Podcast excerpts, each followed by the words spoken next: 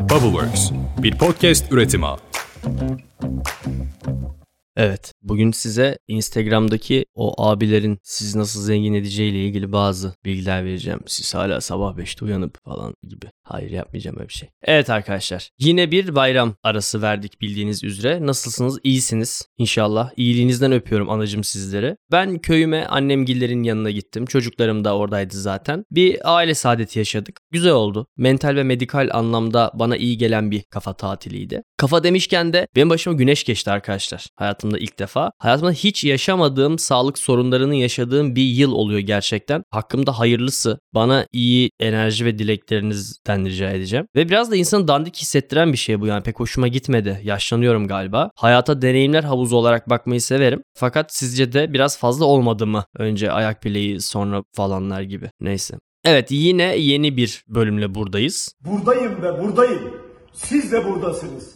Ben arkadaşlar bir beyin seviciyim. Evet bunu burada artık sizlerle paylaşmamın zamanı geldi. İster nörofili deyin ki araştırdım böyle bir şey yok. Zaten düşününce olması da pek mümkün değil. İster sapyoseksüel deyin. Ben beyin seviyorum. Ama yani sapyoseksüel beni yeteri kadar tanımlıyormuş gibi de hissetmiyorum. Onu da söyleyeyim. Yani evet kadın zekası beni çok etkileyen bir olgu. Fakat ben beyni cinsiyetinden münezzef olarak da seviyorum harika bir organ ki zaten bizi biz yapmış daha ne yapsın anasını satayım. Size bu bölümde beynin bizi nasıl biz yaptığını birazcık anlatacağım. Fakat detaylandırmak gerekirse beyin organının insanda görülen en önemli özelliklerinden birini konuşacağız. Nöro, evet yanlış duymadınız. Nöroplastisite. Fly me to the moon, let me play among the stars.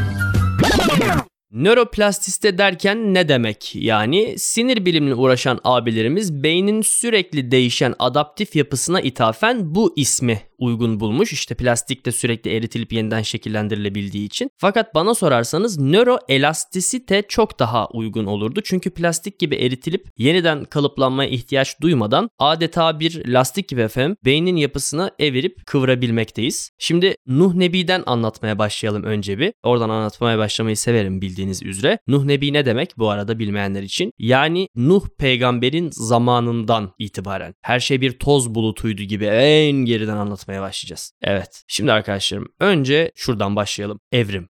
Bildiğiniz üzere bizim türümüz doğduğunda bakıma muhtaç bir halde dünyaya geliyor. Yani mesela kobay fareleri doğduğu andan itibaren birkaç saat içerisinde yetişkin bir fare ile aynı bedensel becerilere sahip olabiliyorlar. Ya da türümüze biraz daha yaklaşacak olursak marmoset ya da tamarin maymunu yavruları doğduktan sonra birkaç hafta içerisinde bedensel olgunluğa erişebiliyorlar. İnsanlarda bu süre neredeyse 1-10 yıl. 1-10 yıl derken yani a decade manasında aslında. Türkçe'ye çevirince manasını kaybediyor tabii ki. Niçin böyle dersiniz? Sebebinin şu olduğu söyleniyor. Şimdi insan ırkının evrimsel olarak en belirgin özelliği merkezi sinir sistemi yani beynin nesilden nesile büyümesi. Bununla beraber kafatasının da tabii ki genişlemesi. Tam olgunlaşmış bir kafatasına sahip olması bir bebeğin doğum kanalından geçemeyip ölmesine sebep olmuş evrimin belirli bir noktasında. Yani bir bebeğin değil yani bütün bebeklerin aslında tabii ki. Ve rahimde bebeği olgunlaşana kadar tutabilme geni çocuk doğuramayıp neslini devam ettiremediği için doğal seleksiyonla aramızdan ayrılıyor. Peki kim kalıyor aramızda? O türün, aynı türün prematüre doğum yapan genetiği hayatta kalmış. Çünkü bebek olgunlaşmadan dünyaya geldiği için doğum kanalından çıkabiliyor ve hayata gelebiliyor. Şimdi bak burada çok önemli bir şey gerçekleşiyor aslında. Büyük ölçüde tamamlanmamış bir beyinle dünyaya gelmemizin bir sonucu olarak bebeklik döneminde yalnızca bizim türümüze özgü uzunlukta bir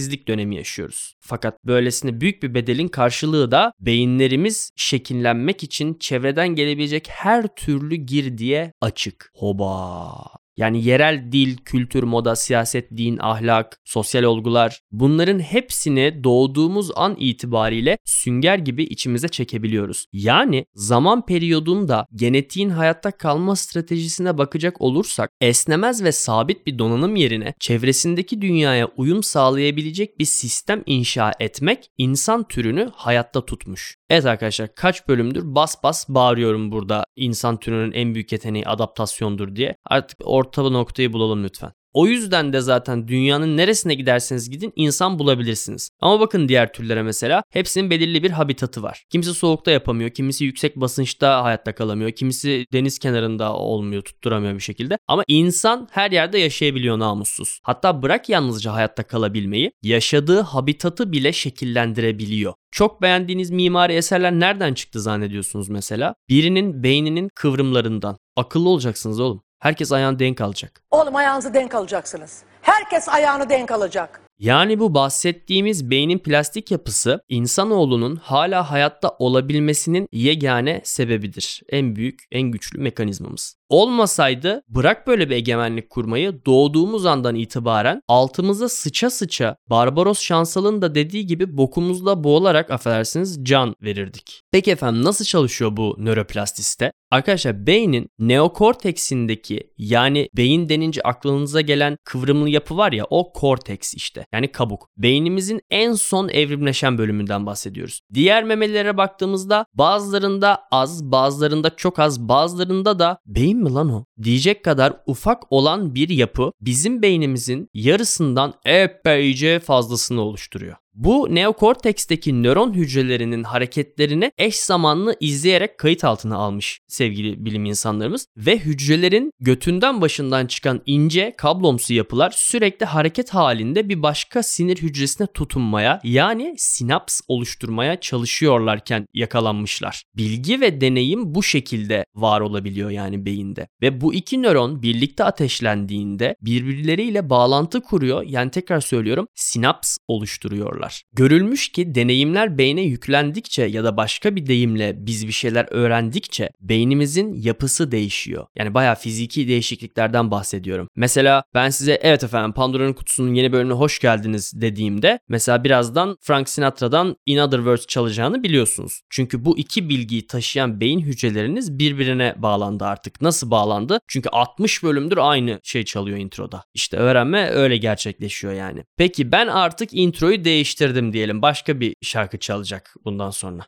Anadolu tatmin 71, Anadolu tatmin 71, Anadolu tatmin 71, 1071, 1071.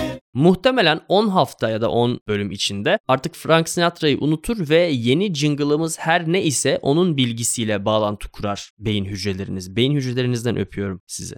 Hatta size daha şaşırtıcı bir şey söyleyeyim. Bırakın 10 haftayı beynin yapısal değişikliği ya da adaptasyonunu gözlemleyebileceğimiz süre birkaç saat kadar kısa. Kaç birkaç saat işte 4 saat falan gibi. Bununla ilgili şöyle bir deney yapıyorlar. Efendim insanların beynine EMG cihazlarını bağlıyorlar işte beynin hangi noktasında nasıl bir aktivite var gözlemleyebilmek için. Sonra da bu insanların gözlerini bağlıyorlar. Ve gözleri bağlı şekilde hayatlarına devam etmelerini istiyorlar. Başlangıçta beynin görsel veriyi işleyen oksipital bölgesinde ışıklar tamamen kapalı. Şaşırtıcı değil çünkü gözleri bağlı olduğu için görsel bir girdi yok. Görsel bir girdi olmadığı için işleyecek veri de yok. O yüzden iş de yok. Herkes yatışta yani o bölgede. Fakat aradan 3 4 saat geçtikten sonra aynı oksipital bölgede ateşlenmelerin yani nöral aktivitelerin başladığını gözlemlemişler. Üf.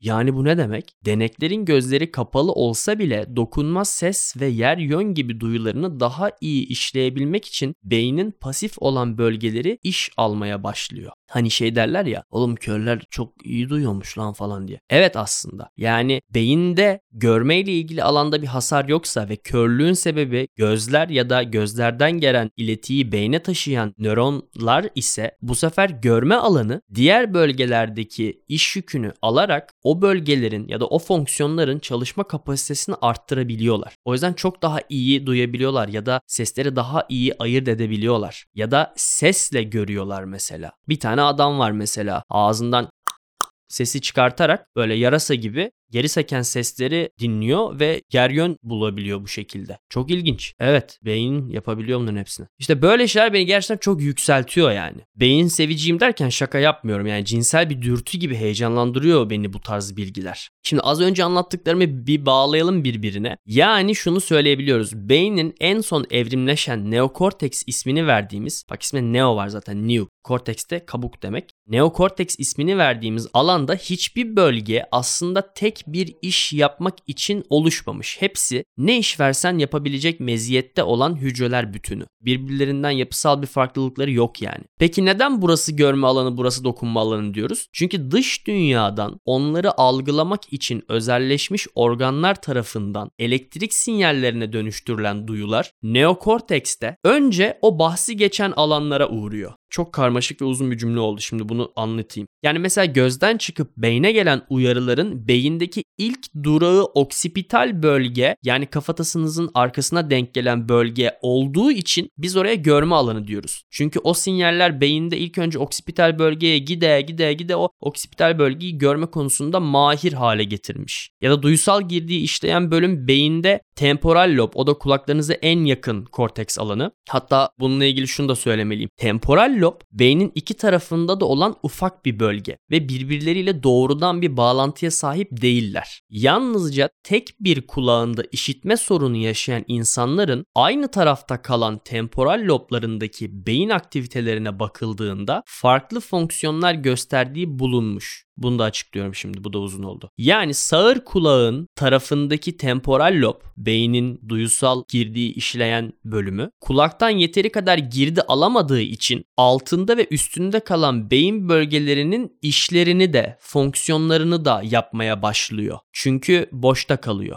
Peki o zaman şunu da söylemek mümkün müdür? Biyomühendisler insanlarda henüz olmayan bir duyuyu algılayabilen bir cihaz geliştirse ki bunları zaten sürekli yapıyoruz ve bu cihazı USB'yi takar gibi beynimize taksak bu cihazdan gelen verileri algılayabilir miyiz? Yani mesela yılanların sahip olduğu ısı hassasiyetli görme yeteneği için termal bir kamerayı kabloyla beynimize bağlasak çevremizi termal kamerada gördüğümüz gibi görebilir miyiz? Milyon dolarlık soru. Evet arkadaşlar görebiliriz. Manyakça değil mi bu? Olasılıkları düşünsenize manyak bir şey bu ya. Yani Cyberpunk'taki gibi biyonik uzuvlar öyle çok uzakta değil aslında. Beynimizin dokusu buna hazır halde bekliyor. Ya da Spider-Man'deki Doktor Octavius olmak gibi bir şey. Çünkü beyin verinin nereden geldiğini ne bilir ne de umursar. Nasıl bir bilgi gelirse gelsin onu kullanmak ve adapte olmak için çözüm arayışına girer yalnızca. O yüzden kendinizi neye maruz bırakırsanız zamanla ona dönüşürsünüz dostlarım. Eğer girdilerin nereden geldiği önemli değilse ve beyin girdileri yorumlamanın bir yolunu her şekilde bulabiliyorsa o zaman en büyük duyu organımız olan cildimizle bir veri akışı sağlamak mümkün mü? O da mümkün. Hem de siz nasıl bir veri akışı isterseniz ona uygun şekilde. Neo Sensory Vest diye bir cihaz var. Bu bir yelek ve hangi bilgiyi size aktarmasını isterseniz onun girdisine programlayabiliyorsunuz bu yeleği. İsterseniz borsadaki hareketleri, hava durumundaki güncel tahminleri, Twitter feedinizi ya da videolar dizinini teninize ufak uyarılar veren bu yelekle bir süre pratik yapıyorsunuz ve beyniniz yeleğin verdiği hangi uyarının görsel, işitsel ya da sözel hangi bilgiye karşılık geldiğini zamanla deşifre edebilmeye başlıyor. Ve zaman içerisinde cildiniz üzerinden eş zamanlı olarak bilgi girişi sağlayabiliyorsunuz. Hatta bunun bileklik versiyonunu da çıkarttılar fakat takdir edersiniz ki cilde temas eden yüzey alanı ufaldıkça aktarabildiği veri miktarı da azalıyor. Şimdi neokorteksin her alanının eşit düzeyde kabiliyete sahip olduğundan ve birkaç saat içerisinde yeni bir işe adapte olmaya başladığından bahsettik ya. Peki bu düzlemden baktığımızda dünyanın kendi çevresinde dönmesiyle rüya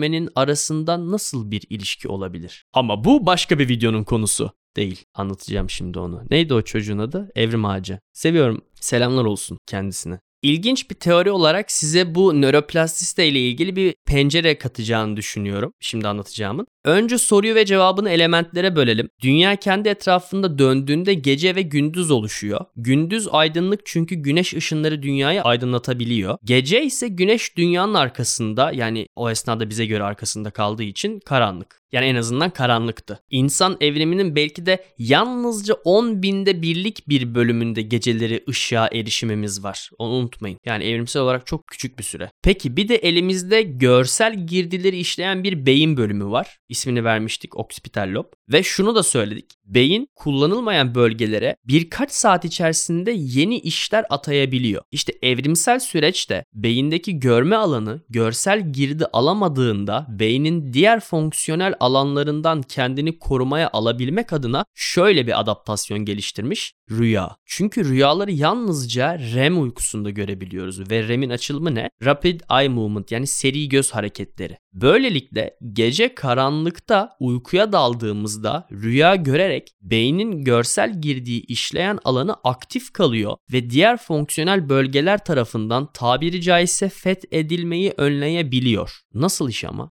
Ve o zaman şunu da söyleyebilmek mümkün. Eğer öğrenmek denilen kavram beynin plastisitesiyle ilgiliyse ve bu plastisite sebebiyle mesela görme alanı kendini korumaya almak için REM uykusunda bize rüya gördürüyorsa o zaman ne kadar çok REM uykusu o kadar çok nöroplastisite diyebiliriz. Ve içler dışlar çarpımıyla şunu teorize ederiz. Hatırlasanız da hatırlamasanız da ne kadar çok rüya görüyorsanız beyniniz öğrenmeye ve adapte olmaya o kadar yatkındır. Zaten bu teoriyi de şu şekilde destekleyebiliyoruz. Yaşlandıkça REM uykusunun süresi ve görülen rüya miktarı azalıyor. Yaşlandıkça öğrenme de azalıyor. Yani dostlarım beynin ne kadar ulvi olduğunu görmek gerek. Ne kadar hacimli bir kapasiteye sahip olduğunu bilsek şaşardık gerçekten. Hatta bununla ilgili şöyle bir bilgiye sahibiz. Neokorteksteki yalnızca 1 santimetre küplük bir dokuda yani ortalama bir köftenin 20'de biri kadar bir dokuda bulunan sinaps miktarı Samanyolu galaksisindeki yıldız miktarından fazla. Oğlum delirmişsiniz ya. Beyninize iyi bakın. Valla bak beni sinirlendirmeyin. Hadi bakalım. Ne isterseniz yapabilir, kim isterseniz olabilirsiniz. Muhtaç olduğunuz kudret kafatasınızın içinde mevcut aslanlarım. Hadi bu bölümlük benden bu kadar. I